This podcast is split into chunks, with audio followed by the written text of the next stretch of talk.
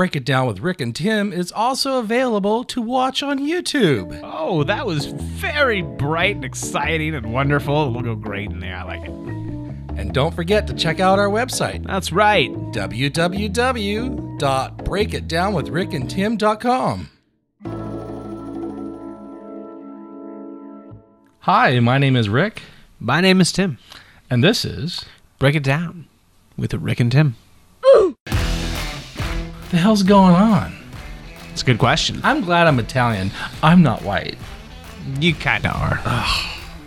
Why does it have to be the big chicken? Why does it have to be the big chicken? Why do you have to say it like that? I was right, and you were racist.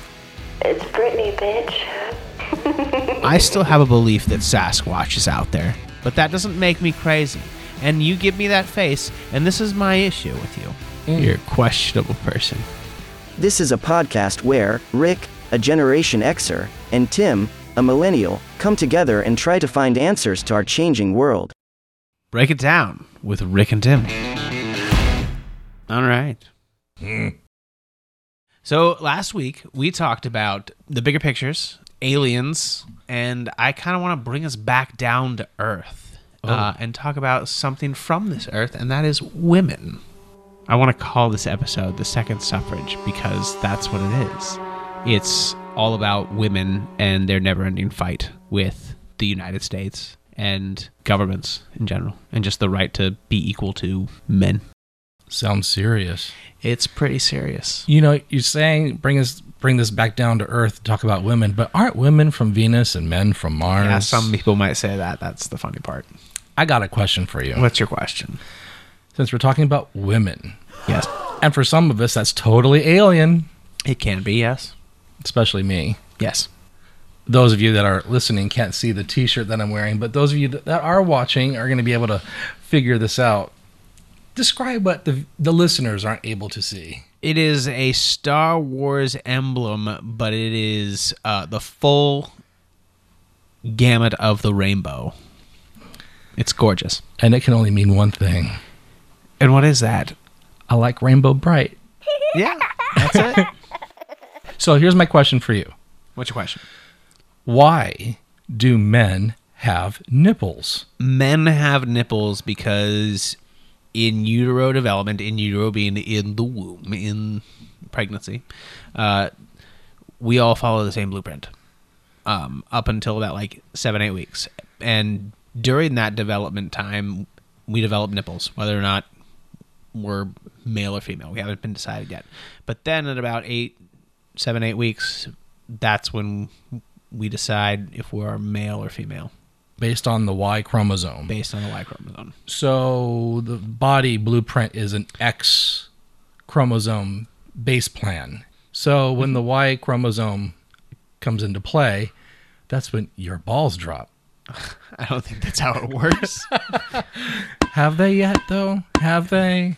I think what happens is uh, there's like a thing there that doesn't really look like a penis or a vagina, and it kind of looks like a peen sticking out of a vagina. And then what happens, I think, is it either goes out and becomes a peen, or it goes in and becomes a vagina. I don't know. I just remember that from a video that I was shown at my Catholic high school. Wow.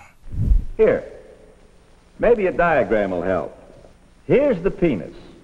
All an erection is, is an increase in blood in the penis. So Tim is married to a cisgendered female Yes. and has two beautiful little girls. In today's times, what is the one thing that concerns you as a parent? Uh, what concerns me is that their right to choose whether or not they uh, want to have an abortion is being decided by men of power And one woman, and one woman. Amy Coney Barrett. Right. appointed by Donald Trump. Right. We have three judges on the Supreme Court that were appointed by him. He stacked the court, and it's now turned into a rogue court, Right. making decisions overturning rights, which is technically a first in our country, when in fact, that's not the first time women have lost rights. Back No, in not. 1776, women had a right to vote. in their local, you know, colony uh, elections. And then in 1807, women lost their right to vote. There were no women back then making the decisions in power. They were strictly all men. Right. Sounds familiar? Now, fast forward to today, and after 50 years of women having complete bodily autonomy, it's gone in the red states because the Supreme Court gave the power back to the, the states. So if you're in a blue state, you're good. But if you're in a red state, not so good. Right. You're raising your daughters in a blue state. This is true. So what happened with the Supreme Court? Does that affect them? Here's how it can, and this is what worries me. So there is a law on the books that's going not on the books. It's going through, uh, and it was introduced by was it Lindsey Graham, um, and it basically says it's a federal law that bans abortion at 15 weeks. Senator Lindsey Graham is promising to hold a vote on a national abortion ban if Republicans take back control of Congress in November. and that's different than Roe versus Wade because if I remember correctly, Roe versus Wade says that states cannot ban abortion Like in the first 15, weeks. yeah. yeah, Yeah, you, yeah, the fifth, the first trimester is very important. right, That's when you can decide whether or not you're, as a woman, having the baby or not in the first trimester. right. Second and third, not so much. What states allow late term abortions Many of them, off the top of your head? Colorado, Oregon, right? We live in one. no restrictions. No restrictions. And, and the thing that bothers me most of all are people who are like, oh, well, these girls are out there getting themselves knocked up, and they're then they're going out and then they're deciding they don't want to have this baby late term, and then they go and they have an abortion. It's just happening, and it's just there's nothing wrong with these babies. That's not what's happening here. That is absolutely not what's happening here. What's happening is these poor girls are these poor moms are getting the worst news of their life right their baby is not developing their baby has some sort of uh, birth defect that's going to cause it to be in pain for the rest of its life right it's it's things that make you want to cry and i'm going to get a little teary about it because it's a shit situation and people are f***ing playing with it and i hate it Right. because there's no empathy, no empathy with some of these people. It's my way or the highway, and I don't care about the reasoning because it's the girl's fault. They shouldn't have got knocked up in the first place. They shouldn't have done whatever. So these poor girls now, who have been given this terrible news, uh, now in some states have to bring these babies to term Or travel out of state in order to terminate the pregnancy. if they can afford it. Look what happened in Ohio when a little girl had to travel to Indiana to get an abortion because she was raped. Right. And that became a political talking point. which is sad. Oh my gosh. No shame. But some Republicans earlier this week denied the episode ever happened. Those Republicans included Congressman Jim Jordan, who called the allegation, quote, a lie. In 1972, I was born, and that was also when abortion became legal uh, across our land, the United States.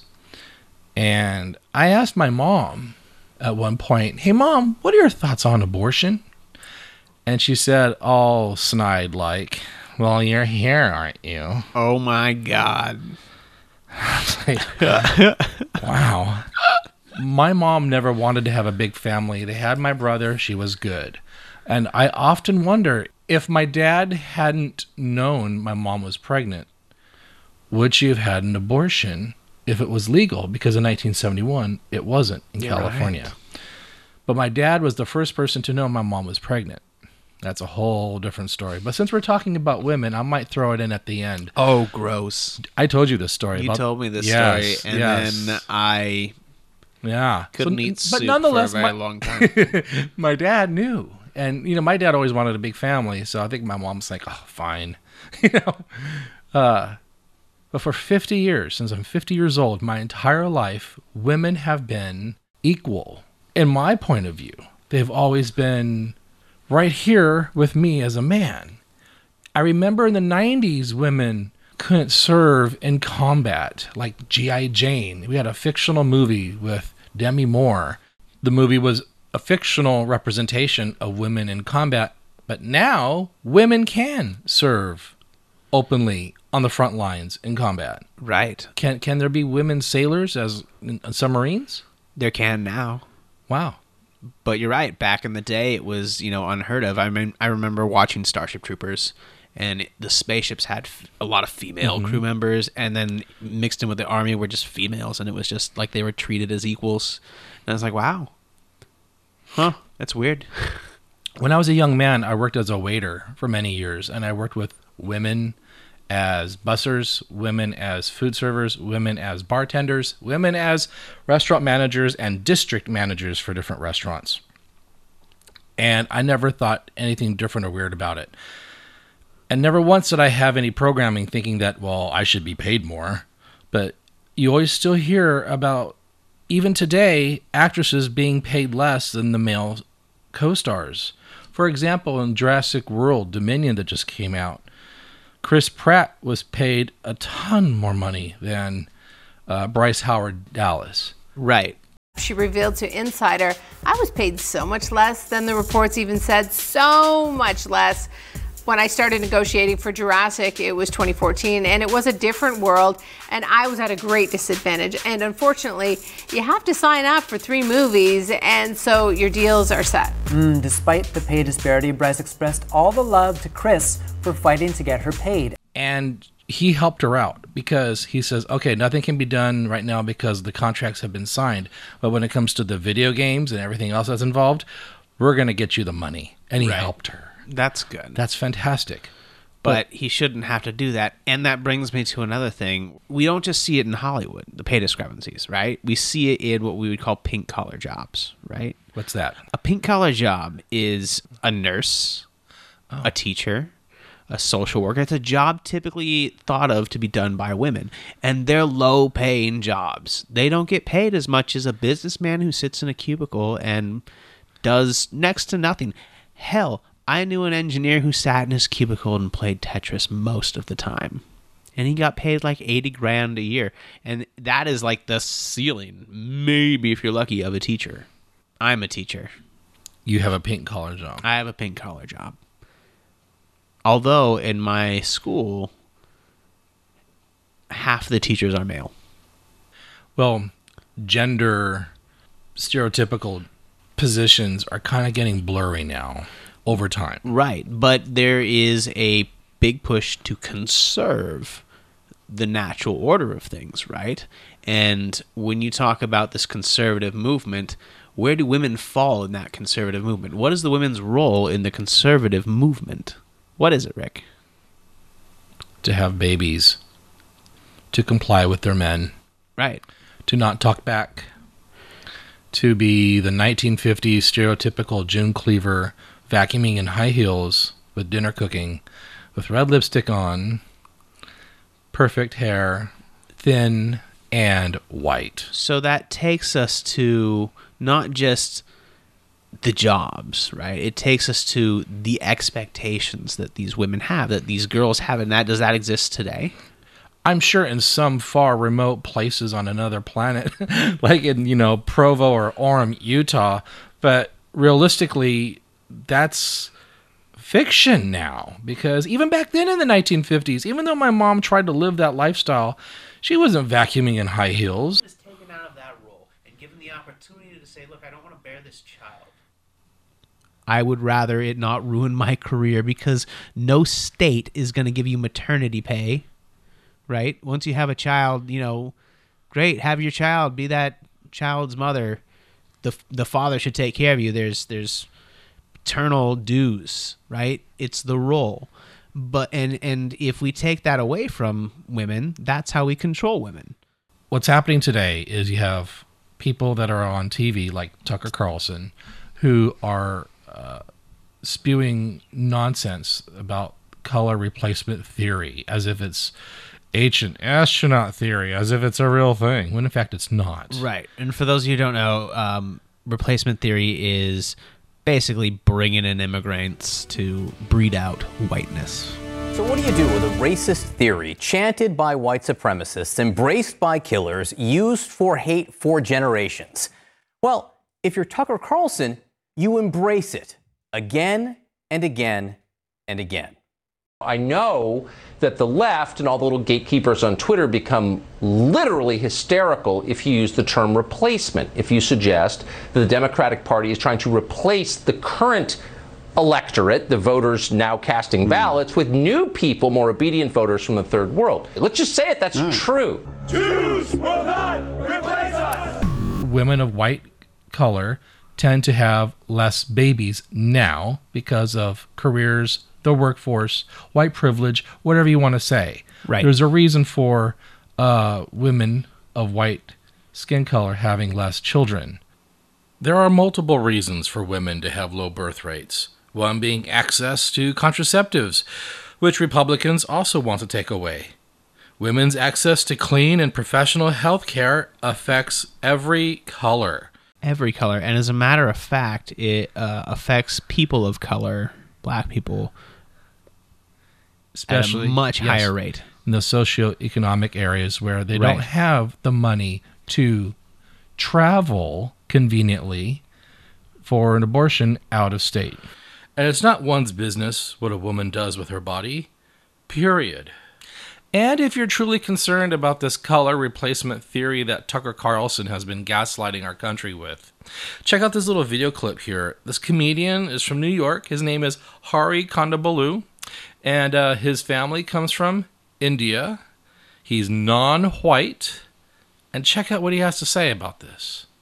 Hey, if you're a white person that's worried about white replacement theory and the fact that minorities will become the majority and eventually you'll disappear, I want you to not be afraid because global warming will kill all of us before that can happen.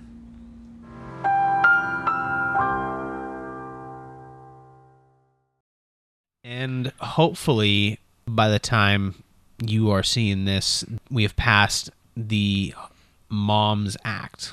The Moms Act? The Moms Act. Because I was recently reading an article about just this. And the fact of the matter is, we are the most in one of the most industrialized nations in the world, right? And of the industrialized nations in the world, we have the highest mortality rate, period. And it's going up. So, uh, the the there are a few senators out there. I'm not entirely sure which ones they are. They have put forward a bill that'll bring money into you know putting clinics, doing research, just all these things that go into these communities uh, of color that will focus on addressing that discrepancy because right now I believe for a uh, a black girl or a native girl they're two and a half times more likely to die during pregnancy than a white girl which is insane Right. Part of it too is this. If we go back to the government the states that did not expand medicaid they kick women off uh, or can kick women off of medicaid 60 days after they give birth. Now a recent study just came out from cnn that said that of all these deaths in the united states these maternal deaths four out of five are preventable. These women just aren't getting post maternal care or at least not proper post maternal care. In the study i believe it said like 58% uh, or 57% were uh, died after uh, a week after pregnancy. Um, somewhere around 25% died during pregnancy and like 13% or some small percent died uh, one to five days afterwards. But that over 50% dying eight days after pregnancy is just insane. Right. right? Because that shouldn't happen. That's eight days to do something about it.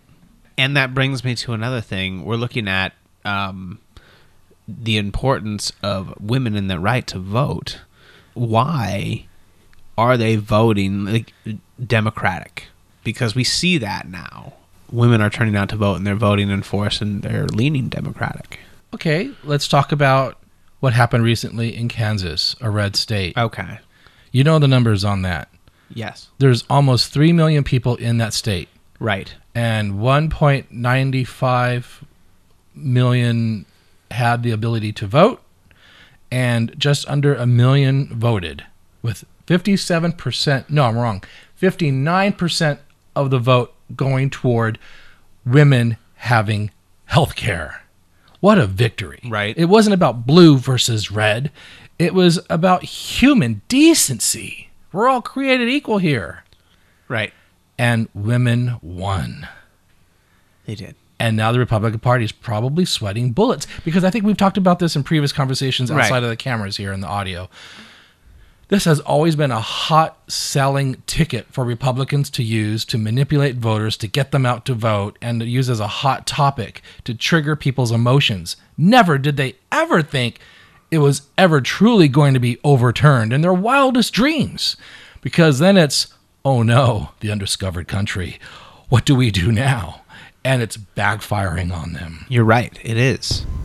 Now, GOP leadership would prefer to keep the conversation focused on inflation and crime ahead of the midterms, issues where they feel Republicans have the clear upper hand. 20 years from now, Okay. in these red states, if nothing has changed and abortion is still illegal across the board without any uh, consideration for a woman's health, Okay. what's going to happen? What's going to happen is you will have a rise in crime. And the reason why is because you're going to have a large amount of babies that were born, I'm not going to say unwanted, but uh, forced. Forced into a world that's not ready for them. And they are going to be a product of their environment. A lot of them are going to be rape victims. A lot of them are going to be uh, products of uh, unwanted, un uh, or un extremely unplanned or accidental, you know, mishaps. And it's going to be devastating because we know our community can't handle mental health. It just is something that we aren't equipped to do, at least not now. I mean, look at our homeless crisis. It's a drain on our system. It's a Even drain on our more system. than when people say, because I have friends like, I don't want my tax money to go to abortion. Since when do you decide where your tax money is going to? Number one. And number two, what's going to be an even more drain on our system and our taxes down right. the road? So we not only that. So then these women who are having babies, who are forced to have babies, then go into the welfare system because they're some of them are not ready to have babies. They can't afford it, uh, or they're too young and they haven't finished high school, or they. Uh, can't support themselves because being going back i used to do this activity with my students at my school where we pull it's an extremely boring report but it is shockingly uh, graphic when you break it down. It shows uh, a list of graphs. Uh, it's the like the portland housing report and they put it out like every so often. Uh, and the graphs show what neighborhoods like the average rent is in the neighborhoods around Portland, and and then it, up at the top it lists some demographics. So the first one is uh, family, uh, father, uh, father, mother, and children, and uh, both employed, and it shows what you can afford, and a lot of it's green, white, Caucasian, whatever. And then it goes down, it starts breaking things down a little bit more. Then it basically comes down to looking at what you can afford. A single mom, a single mom that is white can barely afford anything. Most of that grid is white or red, meaning that white is they can kind of afford it, like it's going to be real difficult. It's just at their break even point, and red being they can't afford it. They would not be able to do it. And most of it's red. But the scary part is is if you are a black single woman with a child, everything's red. Everything's red. You cannot afford to live anywhere. Wow. And it goes back to high mortality rates among black women. Uh, it's it's a systemically racist system. I mean, it's built into our housing system. Recently, I was at the gym talking to a young trainer, a young employee there, and the subject of abortion came up. And he said that he didn't have any thought or opinion on the matter because he was male. Talk about male privilege. Right. And I said to him, he's 18 years old. He's Mhm. very young. And I asked him, How old's your mom? And he said, Oh, she's 45. And I said, Okay, and she's still able to have children, correct? And he says, Yes. And I said, This affects your mom. If you're living in one of those red states, or if a federal ban happens, your mom's health care has been taken away from her. Right. Do you have an opinion now? Right. oh, I made his head. only when it matters. His, I, I think his head went. He's 18. He has no experience. He has no idea what he's talking about, and you just blew his mind with a bit of wisdom. But there's grown men out there that don't even have that. Right. Because they're trained not to. Because it's all about guns and beer. That's exactly right. And Bigfoot. True. It is. Yes. Right. It's all about your ego, and it's all about you know the pride, being the the the, the biggest lion, being the quarterback of the team. So in America, uh, we have our Thanksgiving Day, and what do a lot of Americans do on Thanksgiving? We go home to mom because mom is cooking us a turkey dinner. And what do we do at mom's house while we're eating, or after we're eating, or during we're eating? We get into verbal arguments with our Aunt Karen and her MAGA opinions. Gross.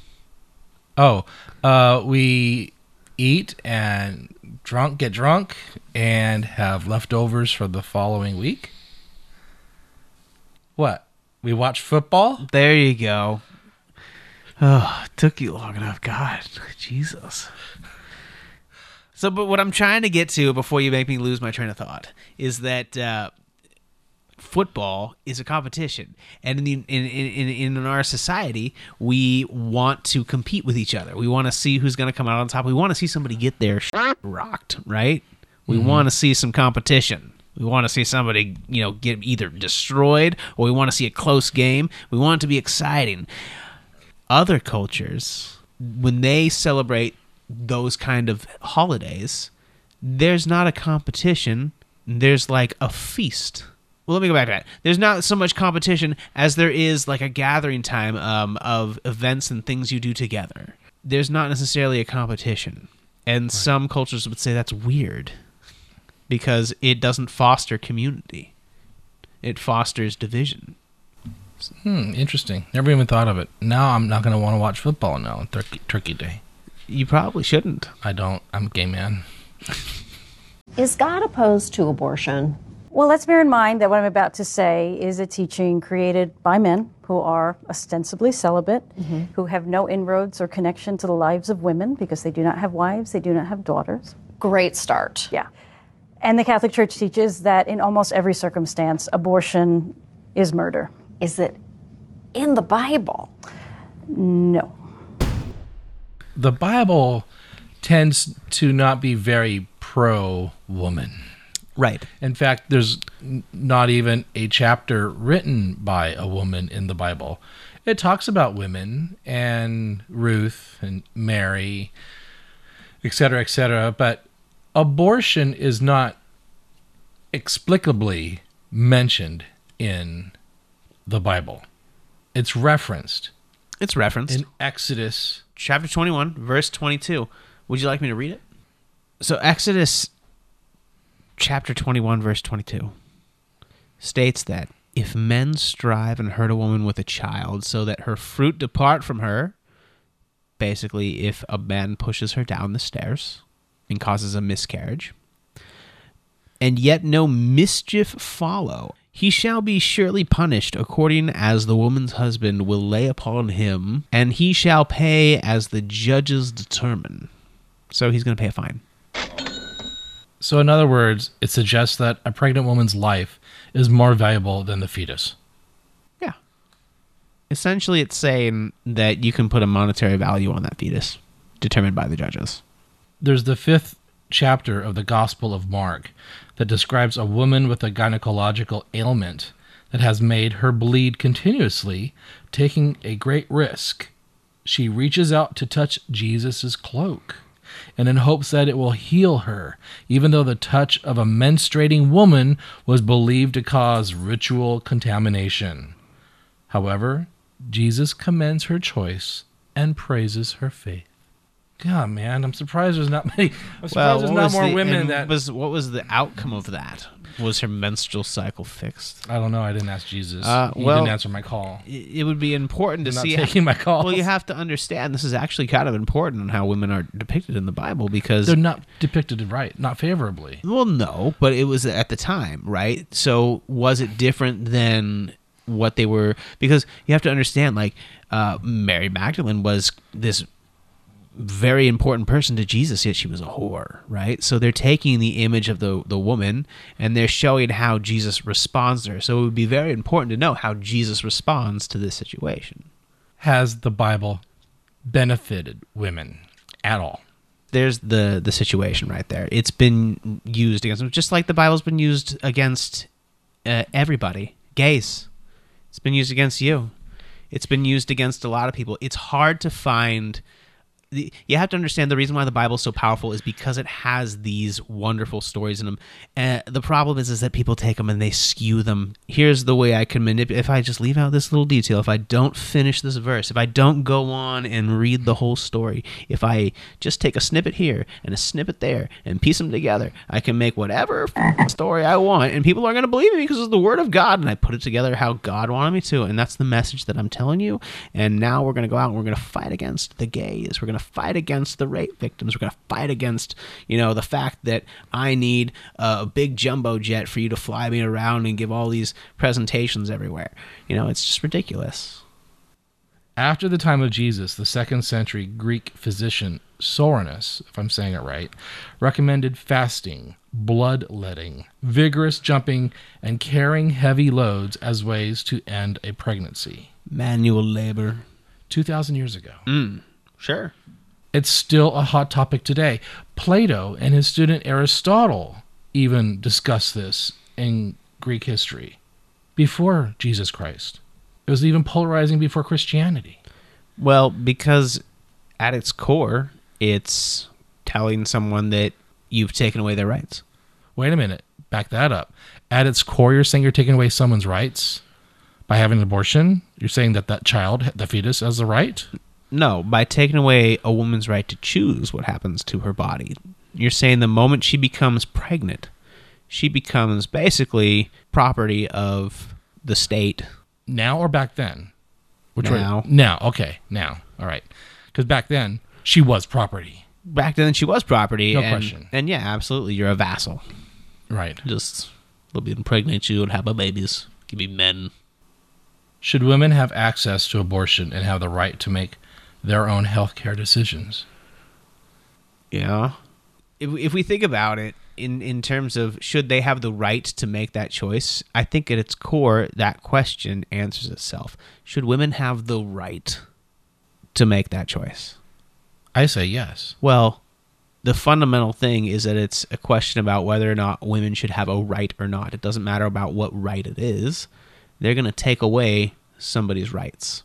For 9 months, you're going to be ours, right? If that something comes to that baby and it's going to be born funky, too bad. Have the baby. It's scary because it's just trauma on trauma on trauma. And like I said in the beginning, it lacks empathy. Uh, and as a father, it scares me. What do they call the pregnancy when it's inside the fallopian tube? There's a word for it. Ectopic. Ectopic. Ectopic. That's very dangerous. It's very dangerous. But that would be an interesting case because would they count that as abortion? Because if that baby is growing in the abdominal cavity of a girl, she's going to die. Wow. So is that baby. But by law, that baby is can possibly still be viable, I guess, up the- until the point that it dies. And at the risk of a woman's life. Yeah. For us here in the Northwest, have you heard of the Northwest Abortion Access Fund? The Northwest Abortion Access Fund. It's an abortion fund serving Washington, Oregon, Idaho, and Alaska. Trained compassion volunteer advocates run a toll free hotline, and they help people pay for their abortion care by sending funding directly to the clinic. At the time of this recording, the only state in the Pacific Northwest that is not giving women their fundamental right to health care is Idaho. Please visit nwaafund.org for more information or call area code 866 692 2310. And remember, you are not alone. The other thing you have to, to understand too is that a lot of these states, and by throwing the laws back to the states, this is the scary part, is now states are passing laws that are criminalizing people for things like knowing about an abortion. Like if you know your neighbor got an abortion and you didn't report them, you are liable for that. It's scary. It's deputizing people. Uh, and the scary part is that if they are able to ever have a law like that, then you can deputize people for anything you fucking want. So Texas. now if you uh, if you don't report your gay neighbors and you know your neighbors are gay, then you're in trouble. If you uh, don't report, you know, if you do, if you report a voting dis- oh this is the best one voting voting discrepancies. So now in some of these states, they've passed these laws that allow you to to uh, challenge votes, and you can challenge any vote you want, basically. And these small elections are getting overwhelmed with all these challenges. It's ridiculous. It's basically uh, built to gridlock the voting system. Texas has that abortion vigilante law. Right. Oh my gosh. It took effect last fall. It relies on the government and its citizens to enforce. Right. It's like a bounty hunter law. Exactly. You can get rewarded up to ten thousand dollars for turning someone in or something like that. It's something ridiculous. You, as a woman, you cannot keep track of your period on your cell phone because that could be used against you. Right. That could be used against you. They could be tracking that and know when you're pregnant. Target, just based on their algorithms, are is going to sense when you're buying things differently, and it's going to know you're pregnant sometimes before you do. It is scary. And people are probably going to say, oh, what are you two guys talking about this subject for? You guys are men. How can you relate? No, no, no, no, no. Well, you being a father and Right. me having women in my life that I love and cherish and want the best for, and of course, health care. And I had a friend who had an abortion uh, because it conflicted with her career as a restaurant manager. It was her right. And I offered to take the baby for her. If she were to carry it to term, you have an option. I would take the child. I would be solely responsible. I was willing to do that. You were close to becoming a father. Very. Because we were they were we were very tight. But she still said no and went and had the procedure and I was crushed because as a gay man, how many opportunities do I have to becoming a father? Right. That's it's it's a big barrel to push up the hill because of who and what I am. Right. And I was like, damn, you know, it's just uh, but There that was, was still but it was still her Right. choice. Right. It wouldn't have been fair for you to say, "Hey, go through the trauma of childbirth for me to have a baby and raise it." And then, by the way, you have to look at this baby every day and know that it's like half you and half whatever the hell you had sex with. She used her uh, abortion as a form of birth control. And a lot of people have issues with people using abortion as birth control. Sure. People have issues with who I choose to love. Right. People would have issues with who you teach at your school. Right. And I think we also have to understand too like I I I grew up in a world that was very pro-choice. And so I still hold some of those values. Like I I believe it, it's it's it's a waste uh to abort a perfectly good baby, you know, third term. You know, it's it's sad and tragic, but I Well, also especially if it could live on its own. especially if it could live on its own. That's the thing. And so when we talk about a middle ground, I think a lot of people are open to a middle ground to say, hey, because most girls are going to choose in that first trimester, once they find out they're pregnant, they're going to choose either to have it or not. Once they get to the second trimester, they're committed, right? And it's only after that, really, that women, you know, go, okay, you know, if there's something wrong with my baby, if I'm at risk, and I can't have this baby, or if there's some something that happens that makes it so that you know that that baby is not going to come into a world that's ready for it, or come into the world without pain and suffering, then there needs to be that option to say I I'm either ready to accept this child and take care of it as best I can, or I'm ready to say I'm not gonna bring this child into this world because that's to me it's worse to bring the child into the world than it is terminate the pregnancy, especially because it's going to be in pain. What do you think is going to happen in the next 10 years? Do you think the Supreme Court will be stacked and it'll be back to normal for women across our country? What do you think is going to happen in the next 10 years? What's going to happen is it, we're going to have to wait for a moment. It's going to be very telling here because we haven't yet seen how the Supreme Court really reacts to, say, Donald Trump.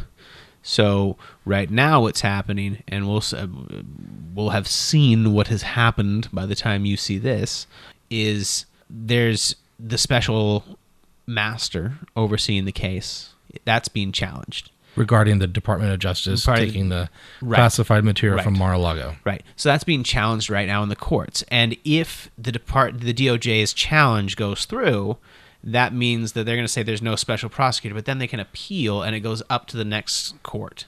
And basically what the Trump administration is trying to do is appeal it all the way to the Supreme Court so that they can get to Trump's stacked Supreme Court. And when he does that, then they can say take all those documents and just I don't know, Give him back to Trump Give him so back to Trump. do yeah, what he do what he wants. He's the king. We're his court. I think that's kind of what they're trying to do. So we really need to So- stack the court. We got to well, get new if- justices. Maybe.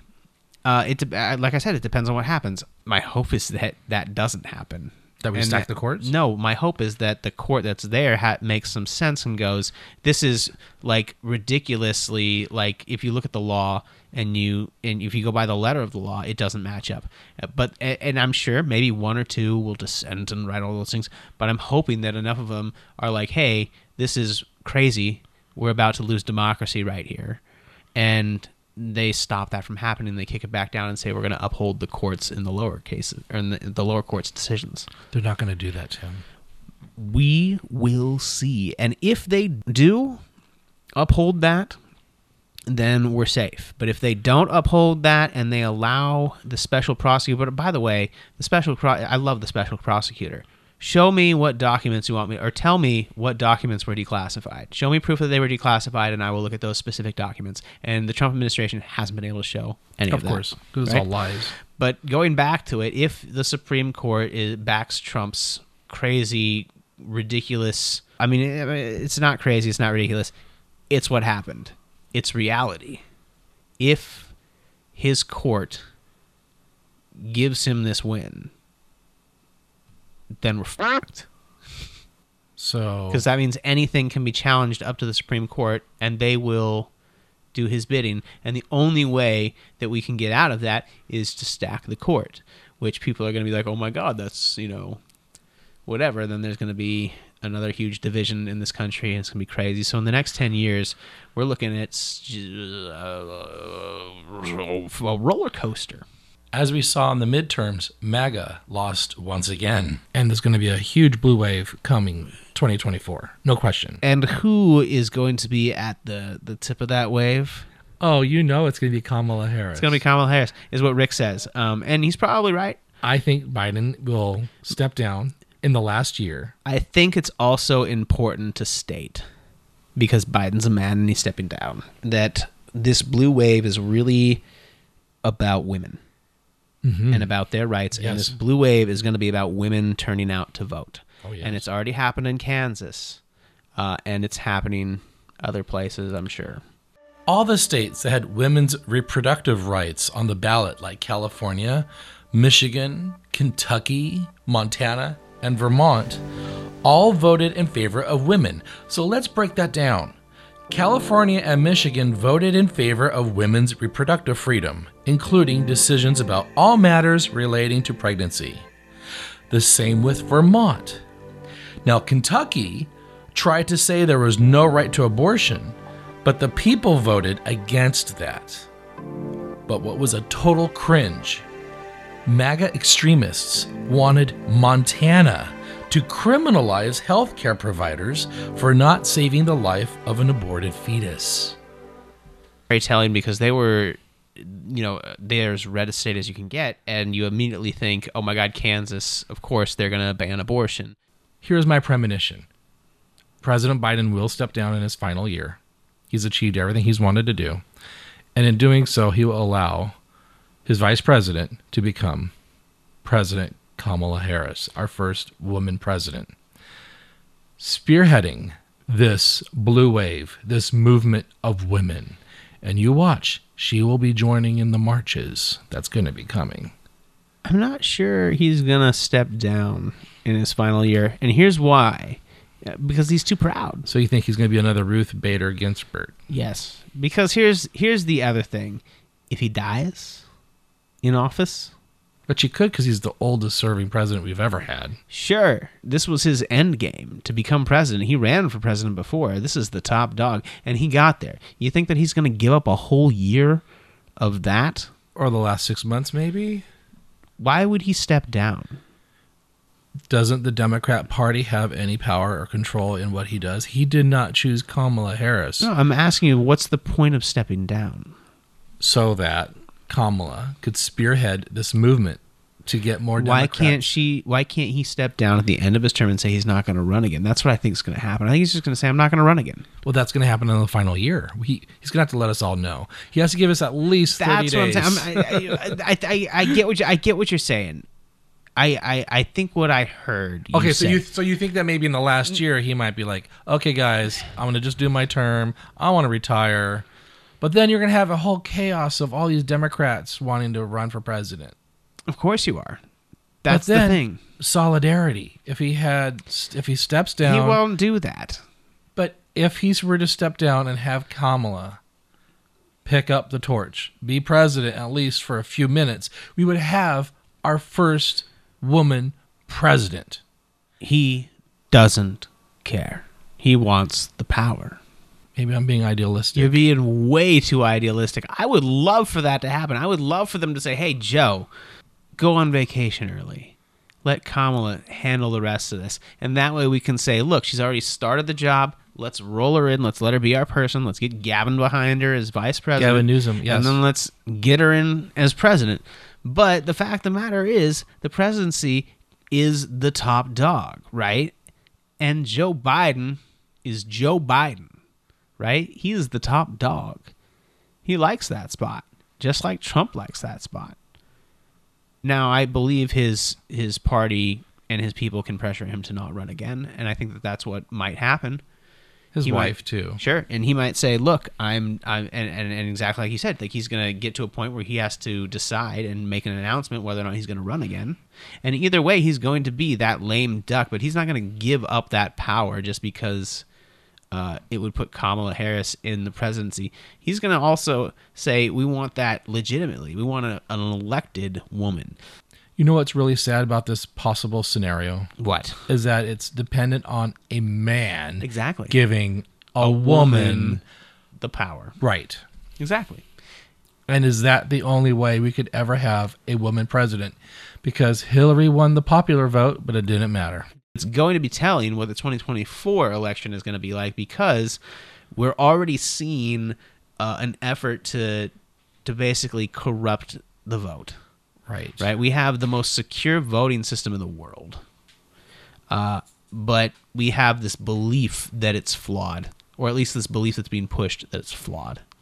And Well, Fox News isn't going to pay the price for that because they're being sued by the Dominion. They are being machines. sued by the Dominion voting Yes, machines. billions. and I hope that they well. And but here's the thing: these how are they ever going to actually pay it? Probably not. It could possibly bankrupt Rupert Murdoch. Right. Maybe that's why CNN's becoming more conservative now with who is now in charge of CNN. Maybe. It's it also could be that, you know, the right has gone so far right that CNN now realizes that they have to take a more centrist approach in order to grab their demographic that's starting to move more centrist. I would hate to be in your shoes as a parent with daughters. That's got to be so stressful. It is. Everything that you normally have to worry about their safety at school, you know, their safety playing outside, looking out for cars, uh, the homeless problem that we have here in the Portland area. Right. And then what could happen to them as young women, as teenagers, and then their choices as adults in our supposedly progressive society. Supposedly. And your wife. She's still of childbearing age. Of course. What happens if Oregon were to turn into a red state? Could that happen? I suppose it could. Anything can happen, obviously. Anything can happen. I, I- I do think because of Portland it won't. But what Mhm. if people are mad about the homeless problem and the drug problem here? Well, and that goes back to our election that we're having here in Portland, right? Governor's, Because yes. The governor's race. This next segment was recorded before the November midterms. The election results are at the end of this segment. We've got an extremely conservative candidate that is pro-life, is what she would say, and What was she's her name? Pro-guns. Something with a D? Uh, Christine Drazen. That's it. And then there's the one oddball in the middle, Betsy something. Well, let's get there for a second. And then we had the Democrat Tina Whoa. Kotek. What are wait, Whoa. Tim, Tim, Whoa. Tim, Whoa. Tim, Whoa. Tim, Whoa. Tim. You are just steamrolling. I know, over that. Tim. Guess what? What? They're all Politicians. Tim. They're all women. Yay! They are. How fantastic! They are. So let's go back and look at them real quick. So we've got, yeah, we got three female politicians running for governor in Oregon, and uh, they are replacing a female governor, Kate Brown. Kate Brown, who, who we just, uh, she's not anything special. There's nothing special about her. Oh, She just bless her heart. She tried. Her kind of. hair, her wardrobe choices. See now you're you're attacking her. No, I'm judging. Character. I'm jud. No, just judging. She didn't have the right team around her to make her look like she was in a position of authority. Instead, she looked like Harry Potter's great aunt working in the library. You're a wizard, Harry. because there's a team somewhere telling her how she has to dress, and if she's not dressed correctly, then she's not playing the part. we correctly. want Like, legs. We want mini skirts. We want blonde hair and makeup and Megyn Kelly. the one wardrobe suggestion that I can actually agree with was she wore a, I think it was like a North Face or some stupid brand. It's a shame that men and women have to look a certain way in order to be taken seriously Right. in their job field. Men have to wear suit and ties. Right. Every male politician wears suit and ties. Although I will say this, my wife does say that she loves the fact that she has options because men have boring clothes, which is true. Um, but going back to our candidates, we have um, Christine Drazen, who is a far right. I am, in fact, a pro life woman. You know, it's a faith based decision for me, and I don't shy away from that. We have Tina Kotek, who is far left. This election is a big, big deal because abortion rights are on the ballot. And there's only one candidate Planned Parenthood PAC of Oregon trusts to be governor. That's Tina Kotek. and they're about as far as you can go on either end. And we have a lot of people who don't necessarily want to be on one end or the other.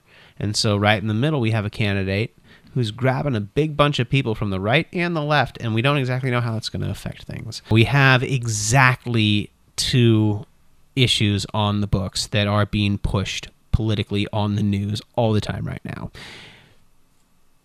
pro life, pro choice, pro common sense gun laws, anti gun laws.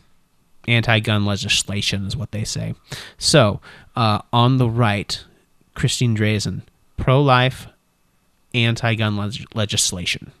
On the left, Tina Kotek, pro choice, pro common sense gun reform. In the middle, Betsy Johnson. And she is pro choice, anti gun legislation. Right in the middle. So you get your your baby, you get your choice of abortions, and you get your guns too. The middle person is going to be pulling from both sides, so it's a very close race. So the future of m- my daughter's choices are at stake here because if Christine Drazen wins because Betsy um, Johnson took a bunch of Democrats to the point where Tina Kotek loses, then we're stuck with this person that wants to put these anti-abortion laws on the books and you get enough conservative, you know, counties and they can pass that in Oregon. It So- would be scary. So for women's rights in the state of Oregon, if Betsy Johnson wins or if Tina Kotek wins, it's a win for women's rights. It's a win for women's rights. In that regard only. in that regard only. There's probably a few other regards that I'm not looking at, but that's what they're pushing on the news. So, from a basic standpoint, if I didn't do any research into my candidates, that is what I would see. And that is what they are pushing because so many voters are just that surface level. Have you decided on who you're voting for? Yes. As Oregon's independent governor, I'll lead with the best ideas from both parties. I'm the only candidate who will crack down on homelessness and crime and protect abortion rights. Tina Kotek passed a law to allow 10 cities. Christine Drazen would be Oregon's first anti choice governor. Both are just too extreme. As your governor, I'll only be loyal to you. Since this podcast's recording, the votes are in for Oregon. Tina Kotek received 47% of the vote and won. Christine Drazen had 43% and the ugly toad in glasses, Betsy Johnson, is humiliated with 8.6% of the vote. You want to say something? Go ahead. And now it's time to quiz Tim. Oh boy.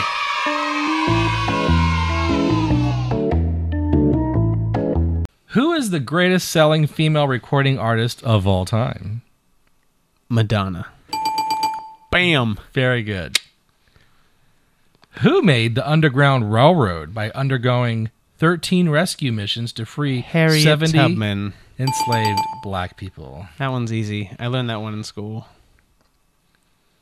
Who is considered the best selling female author of all time? Ooh, this one's tough.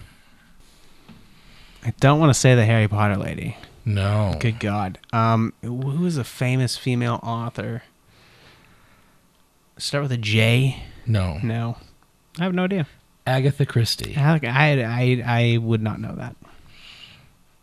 Well, if you were to teach literature in high school Hmm. instead of video games, finger painting. That's exactly what I teach too. I know. in what year did the first woman win an Oscar award for Best Director? 1999. The Academy Awards have been around a very long time. Have they 1965? The movie's called Hurt Locker. Oh, 2010. 2010. Yes. Jesus. Right. The first time a woman won Best I was Director. off by 10, 11 years. Her name is Kathryn Bigelow. There you go. Oh, Mhm. Easter egg. This is the last one. Okay. So far, you've you've uh, one, two, I started off good. two, so this will be This be is the tiebreaker to see if uh, yeah, see how I'm doing. Mr. Catholic. Okay. In the Bible, Mhm. who was the oldest woman to have her death recorded in Genesis? Ooh, the oldest woman. There's a is, song with her name on it. Here's your hint. okay.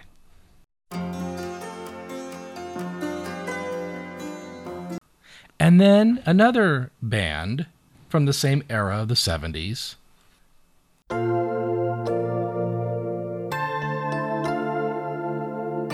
In the Bible, who was the oldest woman to have her death recorded in Genesis? Chapter 23, verse 1 states she was 127 years old. Oh, Her name is Ruth. When the Terminator comes and asks for Sarah Connor. Sarah. Sarah. Oh, that actually makes sense. Who is Sarah Yeah. married to? I don't know. I'm the one that has this. That's quiz Tim. So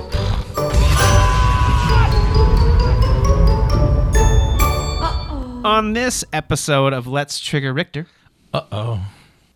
anyone can lift themselves out of poverty if they just try. Go. Do you have two legs? Yeah. And are you able to get whatever money you can, put it in your pocket, and walk away? I can. I, I would like to think people can do that too to get away from a really bad situation. Sure. Not everyone has a support network. Right. I understand that. Not everyone has money Mm. Or the confidence, self esteem to say enough is enough. I'm leaving. For example, in that movie American History X, the guy Edward Norton had gone to prison, came back rehabilitated, but yet was still stuck in that environment that he came from.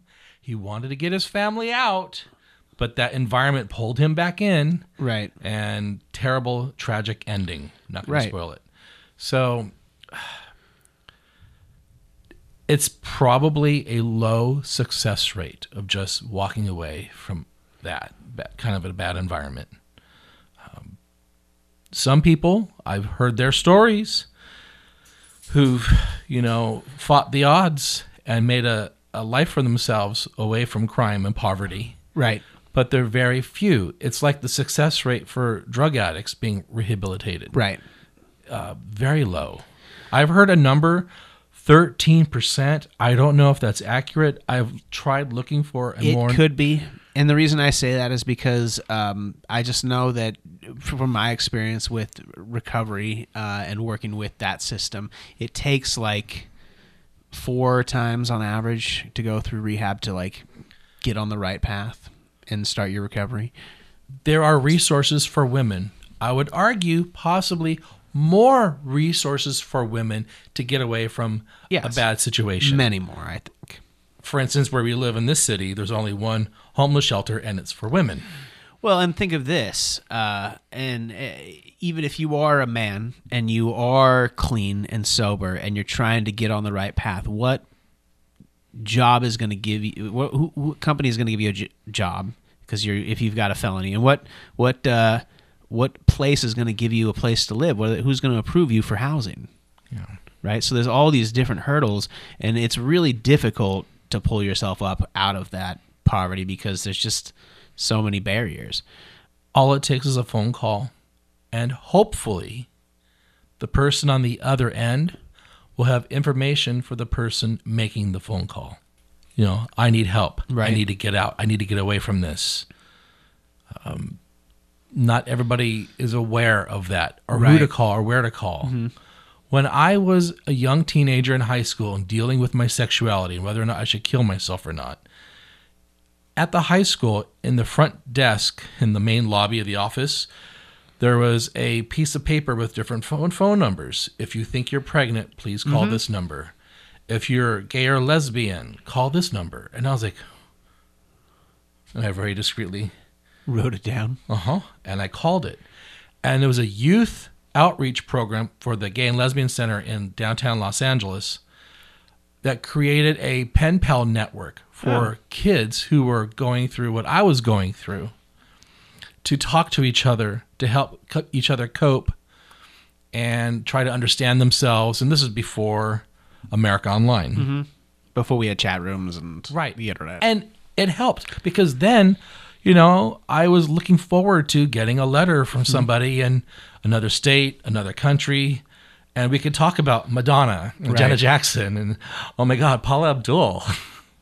So it's it's it's about resources, and we have those. I mean, students have access to those. I have those numbers set up, you know, in my classroom. So that, uh, but going back to to pulling yourself out of poverty, it takes right. It's up to you. Is it to though? take the first step? Right. So So- hopefully it's a good step that you land on. So let me so let's let's so let's go to this. Um, for example, I've got a student who uh, was kicked out of his house at 16. Like- and there's a lot of that with people like right. me that are so gay lesbian he and trans. He has been jumping around from job to job trying to get his, uh, you know, degree and work to support himself at the same time. I have other students who they work during the weekends because they have to support their family. That includes their mom, right? Uh, there's so many barriers that are getting in the way of them being successful that it's frustrating for me. And this is where I get triggered, where people go, yeah, they have the opportunity. They've got the resources. They just got to do it. They got to make that call. They got to go and, and, and, and take it. They got to want it. Well, they do, right?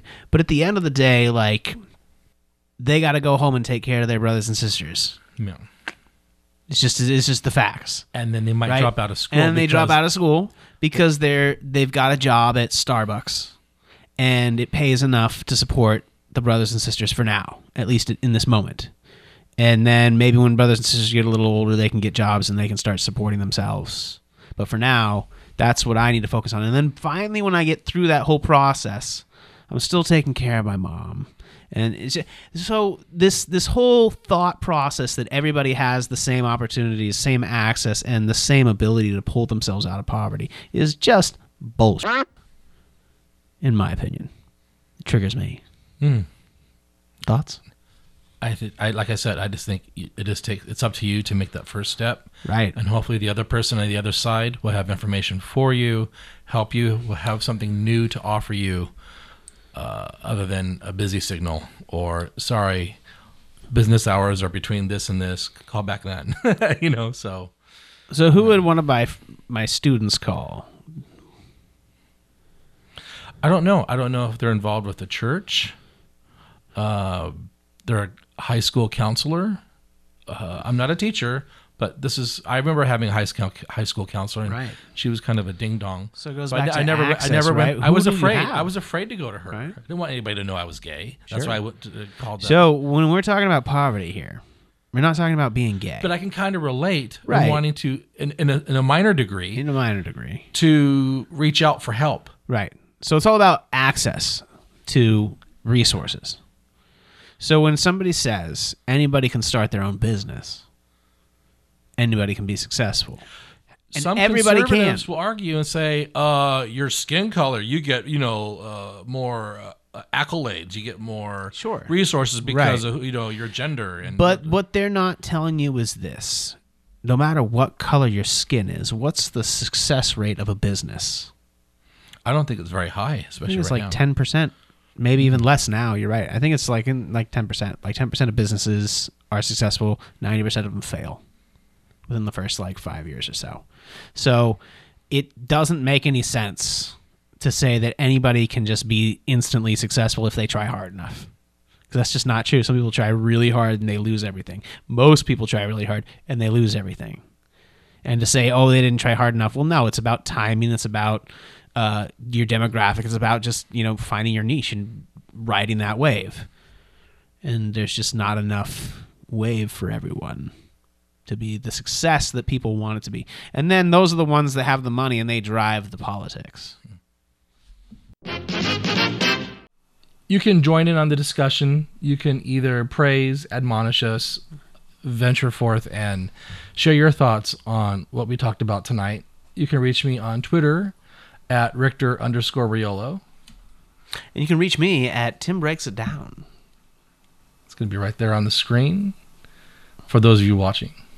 Fondling it. Hmm. Just like my dad with my mom when he found out that she was pregnant with me. Gross. And hence, We didn't talk about no that. more soup.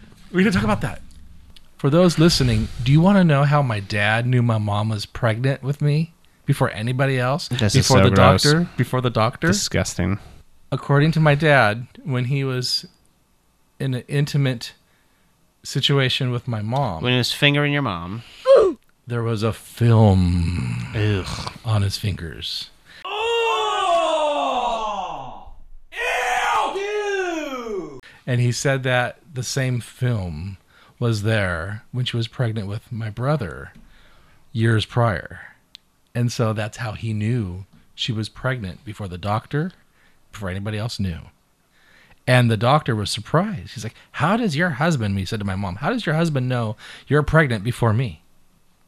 Well, it's a good thing that, that all the men eventually knew she was pregnant because those are the ones who make the decisions for her. Because at the time, was abortion legal?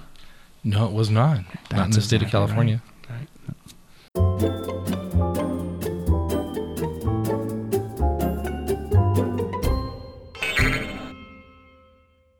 The next topic is going to be another somewhat serious issue critical race theory, racism, education. This man in front of me is a teacher. So I will be talking a lot. That's good. I like that. Good.